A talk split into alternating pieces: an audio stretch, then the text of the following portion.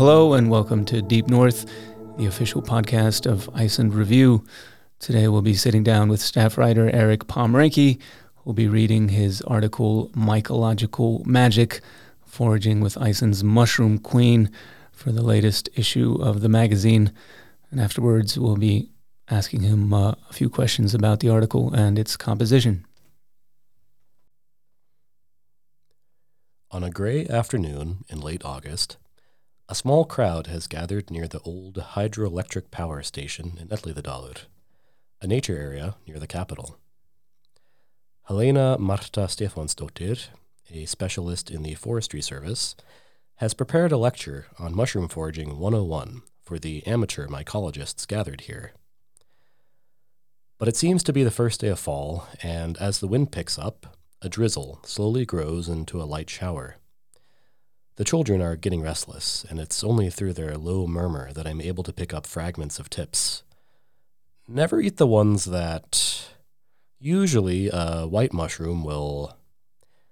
I'm not exactly reassured, but everything is getting damp, and we head off for the cover of the woods to continue our search. Retirees, university students, and young families all head off in search of mossy nooks wicker baskets and pocket knives in hand. We trickle back and forth between the woods and Helena, who stands at the ready to help identify what can end up with dinner tonight and what's best left alone. Some of the most common names that I hear are lerkisveppur, or larch bolete, furusveppur, slippery jack, and slimestøtull, slimy spike cap. A trjónupeðla, or liberty cap, a psychedelic mushroom, is unceremoniously declared poisonous and tossed onto the ever growing midden under the picnic table. It's still drizzling, but under the cover of the trees here in Elliðaárdalur, nobody seems to mind too much. Maybe it's been too long since I've had dirt under my fingernails, sat among the moss and rocks, digging around with a pocket knife like a toddler. Maybe the curious and colorful names remind me of the birds that I like to observe. Whatever it is, after this afternoon outing, I had mushrooms on my mind. So, when I heard there had been a new species of fungus discovered in North Iceland, I knew whom I had to call. The first written mention of Icelandic mushrooms can be found in then Bishop of Skálholt Gísli Oddsson's 1638 manuscript De Mirabilibus Islandae on the wonders of Iceland. In it, he lists the quote, edible roots that can be found in nature, including sveppar, a generic term for mushrooms, and kúalubbi, birch bolete. Guðríður Gyða Eyjólfsdóttir is the only full time mycologist in Iceland. Among her colleagues in academia, the Forest Service, and other agencies, she's affectionately known as the Mushroom Queen, or Sveppadrottningin. Earlier this summer, over the Merchants Weekend, she also helped in identifying a new species of fungus, previously unknown to Iceland. Though, in talking with Gyða, discoveries of this kind are less scientific breakthroughs and more another day at the office. Indeed, when I ask how many species are known in Iceland, she tells me that she's lost count and needs to double check. For the record, there are about 2,000 species of fungi that are known to grow in Iceland, about 700 of which have large fruiting bodies that we would recognize as mushrooms. Gyða works for the Icelandic Institute of Natural History. She is also a member of the Eyjafjörður Forestry Society, which manages Kjarnaskógur Forest, a nature area just outside of Akureyri. During the annual Merchants' Day weekend in August, the Society organizes a Forest Day, which includes a demonstration on the local mushrooms and how to identify them. The public is encouraged to bring mushrooms for identification, which is how the recent discovery occurred. There were two men, a young boy and his father, who came with a basket full of mushrooms and among them were these rather ugly brown pods, Gyða tells me. They aren't much to look at, resembling truffles in appearance, though not taste. After some microscopic analysis, it was determined that the sample belongs to the genus Rhizopogon, known colloquially as false truffles. Such fungi have not been recorded in Iceland before. These fungi grow below the ground as a ball, Gyða explains. They are often found in association with pine. Specifically, this type has been found to occur in some trademarked soil mixtures that are sometimes used abroad.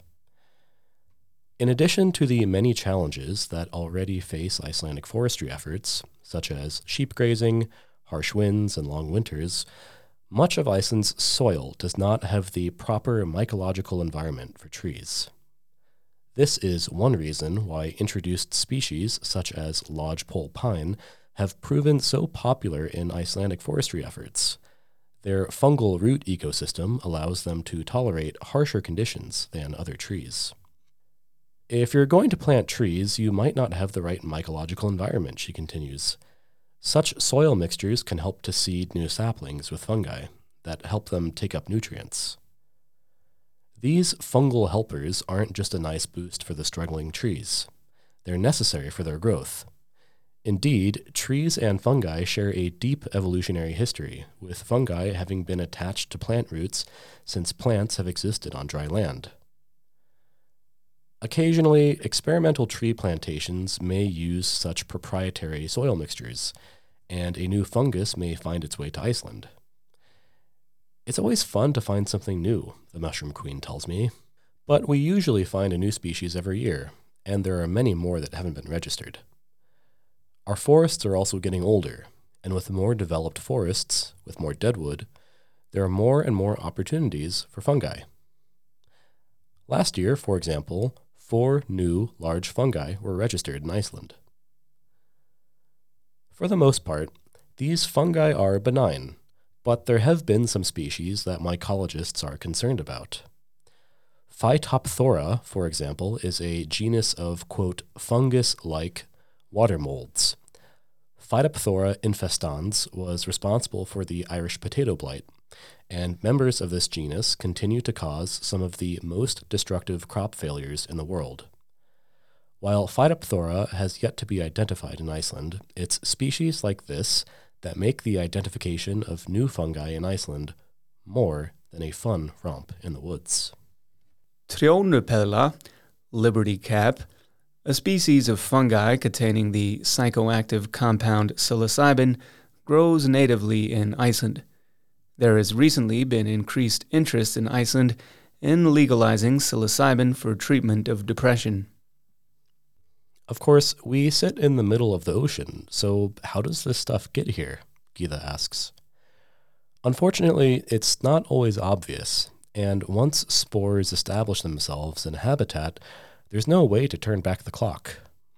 Fungal spores can arrive in Iceland on wind currents or on a migratory bird's leg. But historically, one of the most common ways that foreign fungi made their way to Iceland was on boats. In the early 20th century, she says, we saw a lot of fungi from Denmark and Norway. During the earliest afforestation efforts in Iceland, it was common to uproot saplings from the mainland, roll them up in turf, place them in a barrel, and ship them off to Iceland.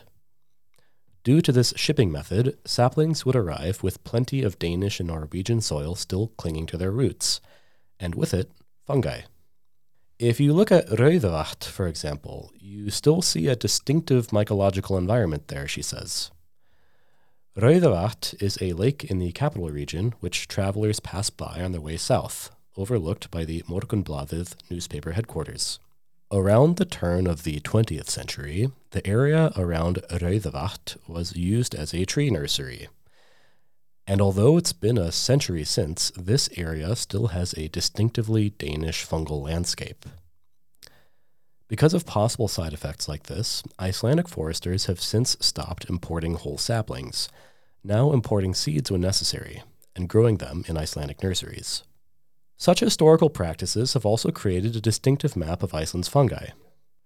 While the most common species, such as the edible kúalubbi, birch bolete, or the less edible but not poisonous fjoluhnepla, slender brittle gill, can be found throughout Iceland, many of the less common species are extremely localized. The slightly poisonous Gallskjaldta, ashen knight, for example, was only recently discovered in Iceland and is only known to occur in West Iceland, between the Reykjanes and Snæfellsnes peninsulas. The likewise toxic gap Gapkantarella, or false chanterelle, so named for its resemblance to its much sought after doppelganger, is also known to only occur in a Sitka spruce forest in South Iceland and places along the eastern edge of the capital region. Let's say that a fungus was brought along with the roots of a tree, maybe in 1920, Gyða continues. Then maybe we find it around this tree and gradually appears in one valley or region over time. Given how many more species of fungi are still to be identified in Iceland, it can be difficult sometimes, even for experts, to determine whether or not a specific fungus is native. If it's growing somewhere where we've never introduced anything, if it's natural vegetation, then we have to assume it got there without human help, Gyða says. But often there's really no way to know. Despite this uncertainty, there is one species of fungus that we are sure is native to Iceland, or at least as native as anything can be to a mid Atlantic volcanic island the chanterelle. You'll have a hard time getting information on the best spots for this fungus, however, as its status as one of the best edible mushrooms means that good spots are often jealously guarded secrets. With more than 2,000 identified species of fungi in Iceland, it is by far the most numerous and diverse group of organisms. Only insects approach this diversity, with around 1,200 identified species in Iceland. Mushroom foraging was not really done when I was young, Gyða tells me. There may have been some people who did it as a hobby, but it's never really been a tradition in Iceland. Gyða grew up on a farm near Vatnsleysuströnd, a region of the Reykjanes Peninsula right between Reykjavik and Keflavik. Her father was a coastal lumpfish fisherman, and when she was eight years old, the family moved to their grandparents' farm in Flúðir, a town in southwest Iceland known for its favorable climate and greenhouses. I've been hanging around in nature ever since I was a child, she continues. I read a lot, did well in school, and I know the exact moment I became a mycologist. It happened in five minutes back in the spring of 81. My professor gave me a list of projects. One of them was isolating fungi from soil samples, growing them on plates, growing them on different media. It was fascinating. Foraging for mushrooms is now gaining in popularity. Movements in the culinary scene, such as New Nordic, have reignited people's interest in the local and seasonal throughout Scandinavia, and ever more information is available online for the amateur mycologist to safely identify their next side dish. One of the best resources for the beginning mushroom forager, besides several comprehensive field guides on Icelandic mushrooms, are two social media groups for Icelanders interested in edible fungi. Gyða herself is a frequent contributor to these communities, swift to tell day hikers whether they've stumbled across an excellent accompaniment to some pasta and wine, or a poisonous mushroom that will leave them in the hospital. While it is possible to arm yourself with a guidebook and head out to the forest in search of some edible fungi, the potential risks can intimidate some. But what I recommend, Gyða tells me, is to just begin by learning two or three mushrooms really well. Even a beginner can identify some of the most common food mushrooms, and if you just focus on two or three, you can start adding a couple more to your repertoire each year. Gyða also tells me to keep in mind that false negatives can't hurt you, but false positives certainly can. In other words, if you're not sure about a mushroom, there's no harm in simply leaving it be. While Iceland is home to relatively few mushrooms that are outright lethal, a notable exception is Viðarkveif, the quote, funeral bell, Many of the common poisonous types of mushrooms can easily lead to a day or two of diarrhea and vomiting. While it's important to be informed and exercise caution, mushroom foraging can be a real delight. Just be careful, Gyða tells me, and eat them fresh. many wild mushrooms spoil quickly, and it's best to eat them right away. One of the best known folk beliefs concerning mushrooms states that the spores of Fisisveppur, puffball mushrooms, cause blindness, a belief shared by other traditional cultures throughout the world. Another old folk belief states that a woman who eats kúalubbi, birch bolete, cannot bear children. When I was recently in the Westfjords, I took an evening hike up to a waterfall near Bolungarvik. The season was beginning to turn, and up there in the mountains of the Westfjords, the long summer nights were already a memory. A bite was in the air that hadn't made its way down south. Putting down my pack, I snapped some pictures and rested. But, pausing there for a moment, an entire forest was revealed to me in miniature. In the deep beds of moss that piled along the bank, under the lightly drifting gyres of mist, little fairy rings dotted the place. Fairy rings, in Icelandic nornabøyur, or witch rings, were long thought in many traditional cultures to be the result of the nocturnal revelries of elves and fairies. Now, we know that these distinctive patterns emerge from the networks of subterranean fungal threads known as mycelia. These mycelia are, in fact, the real fungus. What we call mushrooms are simply the fruiting bodies of a much larger, hidden being. I will not say that as I made my way back to my car, that my thoughts were filled with visions of the hidden folk and fairies. But very often, these traditional superstitions are trying to tell us about a hidden world that expresses itself in our everyday, visible one. Maybe that hidden world is just below our feet. Well, thank you for that, Erik. Thank you. Why are you writing about mushrooms in our latest issue? Uh, well, I mean, obviously, there's a kind of seasonal component. Um, a lot of the mushrooms in Iceland really start kind of coming out in the fall. Things start getting a little bit damper and cooler. Uh, there are some mushrooms that uh, come up in uh, like the spring and summer, uh, but for the most part, like we really kind of see this like big explosion of them in the fall. And you know, I mean, like for me, like there's just something really cozy about it. You know, I mean, like you just kind of go on a walk in a lot of like the forest areas around the capital, like whether it's Elliðaárdalur or Heiðmörk or uh, like like Öskjuhlíð by Perlan um, and the airport. And you know, I mean, like this time of year, like the end of August, September, beginning of October, like you really just kind of see this whole little world come into existence. And you know, I mean, like for me, I also just wanted to learn more about them. So, had you been foraging before for mushrooms? Uh, I actually hadn't. Um, and there are actually like a lot of uh, really cool free events like all throughout Iceland uh, that I really encourage people to check out. Um, by the time uh, we air this episode, it will probably be too late, so you'll probably have to think about for the next year. Um, but yeah, I mean, like there are all sorts of these like really cool um, like free events to the public where you know you can actually go out into the forest uh, you know, with an expert, uh, so you can kind of, you know, like like like bring them what you find, and they can kind of check off whether it's safe or not.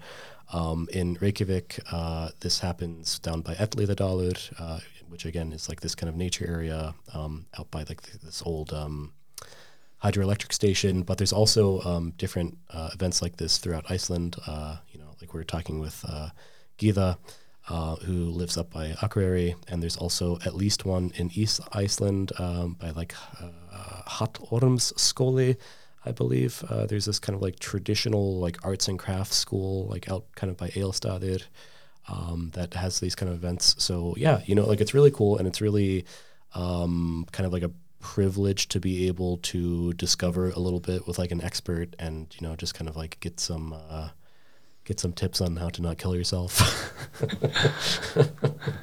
yeah, um, and in Elliðaárdalur, uh, you spent what an, an, hour foraging? Maybe how many mushrooms did you find? Oh yeah, I mean something like that, like an hour. Um, you know, I mean just a little handful. Um, you know, I mean I was also just kind of like interested in just like seeing what other people were finding too. Um, you know, I mean. Uh, some people just kind of like immediately had like a huge basket just like filled with like nice edible ones. Some people, you know, just kind of turned up with like a really sorry, scrawny couple smashed, sad looking things that were almost certainly poisonous. Uh, you know, it's just kind of fun to see like what everybody turns up with. Um, and what's one big thing that you learned from this article that you had no idea about when going into it? This is certainly not to encourage anybody to like recklessly go out and start eating mushrooms without knowing about them but there are relative you know i mean i think that there's a lot of fear around this kind of thing because we just you know like don't know that much about them the average person. Um, and yes i mean definitely there are toxic mushrooms that can kill you and there are toxic mushrooms that can leave you very very sick for a couple of days you know, but that being said, uh, there are relatively few truly dangerous and lethal mushrooms in Iceland, and so you know that does take a little bit of the edge off if you're kind of interested in this kind of thing. That you know, I mean, obviously, again, like this is not to encourage anybody to be reckless, but there's a pretty good chance that even if you mess up, you'll be very uncomfortable, but you won't die. so you're saying just eat all the mushrooms you could find? That is not what I'm saying. um, w- one of the things that I mean, I guess most people have noticed uh, living in Iceland for some extended period of time is like those like slightly odd looking people who are yeah. frequenting traffic islands and like places near traffic for some reason and, and are yeah. picking mushrooms. I imagine that has something to do with psilocybin. Yes. Yeah, I mean, so the Liberty Cap, uh, one of the psychedelic mushrooms that's native to Iceland, or Trjónupeðla, um, it grows in open fields, so it actually doesn't grow in forests. I mean, um, you know, like, like I think that often we associate mushrooms with forests because there's all of this old dead wood, and like they often like kind of uh, you know darker, damper places. Um, but specifically, the Liberty Cap uh, thrives in like open meadow environments. Um, and so, you know, I mean, in an urban environment, uh, like a very common environment for these mushrooms is, yeah, like traffic islands, traffic circles. Um, I mean, also just kind of like unkept yards of institutions. I mean, like for instance, uh, if you walk around Öskjuhlíð um, over by Reykjavik University, you will sometimes see slightly crunchy people uh, kind of stooped over looking at the ground very closely.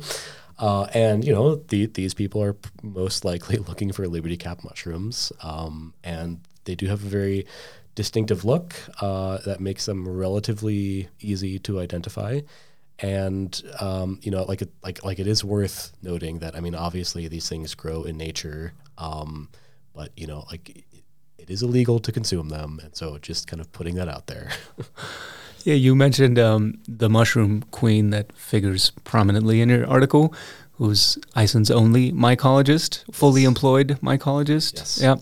Um, and you mentioned that she's a uh, regular contributor to two Facebook groups, and it was um, yeah, it was quite quite funny visiting one of those sites, and and someone had basically plopped down about 40 or 50 Liberty caps, and the caption was, Are these safe? Asking for a friend.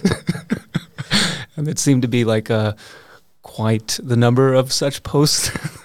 yeah, you really notice um, a kind of seasonal change that comes over uh, these uh, like like mushroom Facebook groups uh, in September and you get a lot of anonymous posts and people asking for a friend uh, whether something is a Liberty Cap or not.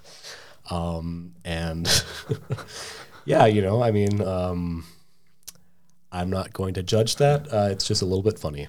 Um, but you know, I mean, uh, like like like the like the serious side of that, right, is that there has been um, a lot of increased interest recently in Iceland in potentially legalizing psilocybin for the treatment uh, for uh, treatment of depression. Uh, last year in 2022, there was this kind of like influential um, like meta analysis done um, uh, in Læknablaðið, I believe, um, which is like a, like a medical journal. Um, and you know, so like like it wasn't its own study, but it was a kind of review of the current scientific consensus and the literature on this topic. And, you know, some of the authors uh, were kind of making recommendations that this could be, you know, a useful and like natural alternative to some uh, depression medications. You know, I mean, for what it's worth, uh, psilocybin has proved to be very successful in treating depression. Um, uh, I recommend if anybody's interested in that topic. Uh, there's a really good book by uh, like the kind of popular writer Michael Pollan, uh, "How to Change Your Mind," uh, which is about psychedelics and their uses. And yeah, you know, I mean, like like it is like a really interesting topic, and you know, I mean, at least from what I've read about it, it does seem to be a really promising direction for the treatment of depression. And like the really interesting thing about it is that it seems to be quite effective with no kind of regular dosing, as in it's not like it just kind of immediately changes who you are as a person and just completely makes you a well-adjusted person or something like that. But you know, I mean, like obviously with antidepressants, uh, these are daily medications, and you have to take them all the time in order for them to work, whether it's an SSRI or something else. Um, but there is kind of a pretty good body of research that shows that like very small amounts of psilocybin therapy uh, can actually really have like lasting benefits uh, for people. And, you know, I mean, like to be clear, um, psilocybin therapy isn't just, uh, you know, like you take mushrooms at home or something and then you're like a different person. But like this is in a controlled setting, it's with a trained professional, it's with a therapist, and like they're kind of walking you through the experience. And so, like, this is a very kind of structured experience, and you know, this isn't some sort of um, it's quite contrary to one of the commentators on the uh, on the uh, social media group who said, "Well, yeah, just take one mushroom for every two kilos of body weight." And, and someone protested and said, "Well, no, I, I, I don't think forty mushrooms is perhaps the adequate dosage for a beginner." So yeah, I would yeah. not. Uh, yeah, I would not recommend that. Okay, so um, segueing away from sort of the psychoactive aspects of mushrooms, um, I mean, as you mentioned in your piece, uh, mushroom foraging has also been uh, seen something of a, I don't know, would you call it a revival, or people are becoming more interested in mushrooms and foraging as pertaining to culinary pursuits. Yeah, yeah. Um, uh, just curious, uh, is there any sort of one common or, you know, any common species of mushrooms that people are looking for when they're looking to cook or? Yeah, I mean, of course, the holy grail is the chanterelle, uh, which is just a very prized mushroom that's, I mean, like used in classical French cuisine and all of these things. And I mean, it really just has like this excellent, rich, meaty taste. Uh, and it does grow in Iceland. It's relatively rare. Uh, you know, like like I said, um, people are a little bit secretive about like where the best spots for them are. And I mean, like often, like it's kind of funny in these Facebook groups. You know, like like people will sometimes kind of like blur out the background or something, like when they uh, like like share a picture of a chanterelle, so people kind of can't guess where it was taken or something. Um, you know, I mean, like it is also worth mentioning that you know, unfortunately, um, some very desirable edible mushrooms also have toxic doppelgangers, and so there is this false chanterelle that's not lethal, uh, but it will leave you rather sick. Um, so that is something to keep in mind. Um, and I'm I'm actually blanking on the name and maybe I can put this in the show notes or something. Uh, but uh, there is a very common mushroom that you just see like in neighborhoods around town and meadows and stuff like that, and it has this very kind of tall, slightly cylindrical shape. Um, and if you look at it, it doesn't really look that appealing. Um, it's ut something. Um, but um, it's actually a pretty pretty good food mushroom, and it tastes pretty good. It's like pretty desirable actually. Um, and you know, I mean, you just see it walking around neighborhoods and stuff. It's uh, it's pretty much ubiquitous this time of year. Yeah, interesting. Yeah, I read somewhere that um, mushrooms they weren't sort of traditional food in Iceland, except for in Skagafjörður. For some reason, they made hmm. soup, mushroom soup there. Okay. Yeah, I didn't know that. Yeah. Um, and then uh, maybe finally, um, you close out your piece with uh, a sort of meditation on you know a kind of bridge between modern times and olden times, um, making reference to the hidden people, the hidden world of Iceland's folklore tradition. Um, can you tell us a little bit about that final note?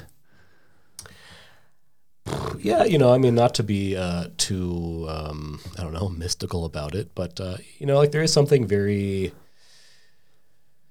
captivating about mushrooms. I mean, uh, the oldest, largest organism in the world is a fungal mass in the northwest U.S., uh, which is, I mean, like essentially just a huge fungal network that lives underneath a forest. And uh, I forget off the top of my head, but I mean, it's something like a thousand years old. You know, like it's meaningfully like one organism. Um, and, you know, like it is it's a living being that exists over like several square kilometers. Um, and there's just something very interesting about uh, the place that mushrooms and fungus have in the natural world. You know, like they are more closely related uh, in an evolutionary timescale uh, to to animals and plants. You know, like they kind of branched off of the things that we became sooner than plants did. So like we actually have a lot more in common with them and like that's kind of why like they metabolize things by breaking them down you know like they don't obviously produce their own energy like plants do this is kind of one of the reasons why they have this kind of meaty taste uh, they just occupy like a really interesting place in the world and uh, just like this way in which they are dispersed through the landscape, I think is really interesting. And, you know, I mean, um, I don't know. Uh, there's just something kind of magical about them. And yeah, like, like the fact that they're hidden, um, and, you know, like, like the real mushroom is this mycelial network. And like like the thing that we think a mushroom is, that's like the like the little thing that pops up out of the ground you know like that's not actually what the entire organism is. Like the like the entire organism is something that's kind of hidden in the ground and i think that's just kind of an interesting idea. Is it like um, I mean, you mentioned that you refer to them like the things that we know as mushrooms as these fungal or these fruiting bodies. Yeah. I mean is that like the analogy holds to like an apple and a tree? Uh, you know i mean like essentially yeah the mushroom exists to propagate spores right? Um, but the thing that's actually like the living body is, uh, you know, uh, a bunch of strange hairy threads that live in a network with each other. And then you know in order to kind of propagate themselves they will you know spring up as a mushroom. But that's just you know like the tip of an iceberg right? It, it, it's just the kind of surface appearance of like a much bigger hidden thing. And you know i mean i think that that's just um, it's just something interesting to kind of mull over. Definitely. And, and finally, what, what do you think the chances of are of a mass fungal pandemic killing us all in the vein of The Last of Us? Okay, well, um, interesting note. Uh, so there's this. Uh, so there's this uh, guy Paul Stamets who is like a really big um, sounds very strange to say this, but like fungal influencer is what I would call him. Um, I mean, like he is like a really big public figure who talks a lot about, you know, I mean, like yes, the psychedelic aspect of uh, mushrooms, um, but you know, I mean, also. Uh, just all of the kind of strange, unpredictable things that fungus can do for us and how unappreciated these things are.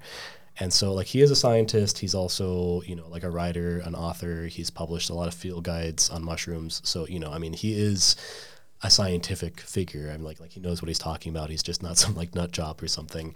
And I mean, like, he's actually made some like really amazing uh, innovations that use fungus. And like, he created this mixture that can essentially be thrown over oil spills. And it's this fungal mix that just breaks down oil and it really helps clean up oil uh, spills, and that's really fascinating. But he also trademarked this kind of fungus uh, that uh, kills ants, and um, and like like we've all probably seen this image of this fungal spike that can kind of come up from an ant's brain. And so, like, there's this really dangerous, aggressive kind of fungus, um, and you know, like people somewhat popularly call this like zombie fungus or something, um, because it, you know, essentially takes over an animal's body and it'll kill them, and then it kind of spreads itself by, you know, I mean, essentially creating a mushroom out of the head of the animal, and then it sends its spores out. And ants know about this, um, and when there's an ant that dies to this fungus, the ants know that this fungus can kill their entire colony. And they even have procedures for dealing with this. And the ants that are kind of designated to take away the body of the dead ant that has the fungus will take it essentially to like a graveyard that's far away from the colony. And then the ants that took the other ant to the graveyard will kill themselves and bury themselves with the dead ant because they know how dangerous this is. And Paul Stamets created a fungus that essentially like slips by their ways of detecting this. And so it only kind of activates like once it's in the ant colony. Um, and then it just kills the entire ant colony because then it starts spreading. And then by the time the ants know what's happening, it's way too late. And so, you know, like obviously, on the one hand, uh, this is a really interesting and innovative and all natural way to get rid of things like termites uh, without having to spray a bunch of like deadly chemicals around the foundations of a house or something like that. But you know, it's also a little bit terrifying, and it shows uh, the real destructive potential of some of these things. Wow. Yeah. So if the ants have any kind of like organized religion, Paul Stamets is a Satan-like figure. Uh, yeah, something like that. Well, on that note, um, thank you very much, Erik. It was uh, very enlightening. Thank you. Deep North is the official podcast of Iceland Review, Iceland's oldest English language publication covering community, culture, and nature. If you enjoyed listening, please consider liking and subscribing. You can also find news and long form journalism articles on IcelandReview.com. And you can find us on Facebook, Instagram, and the website formerly known as Twitter, X.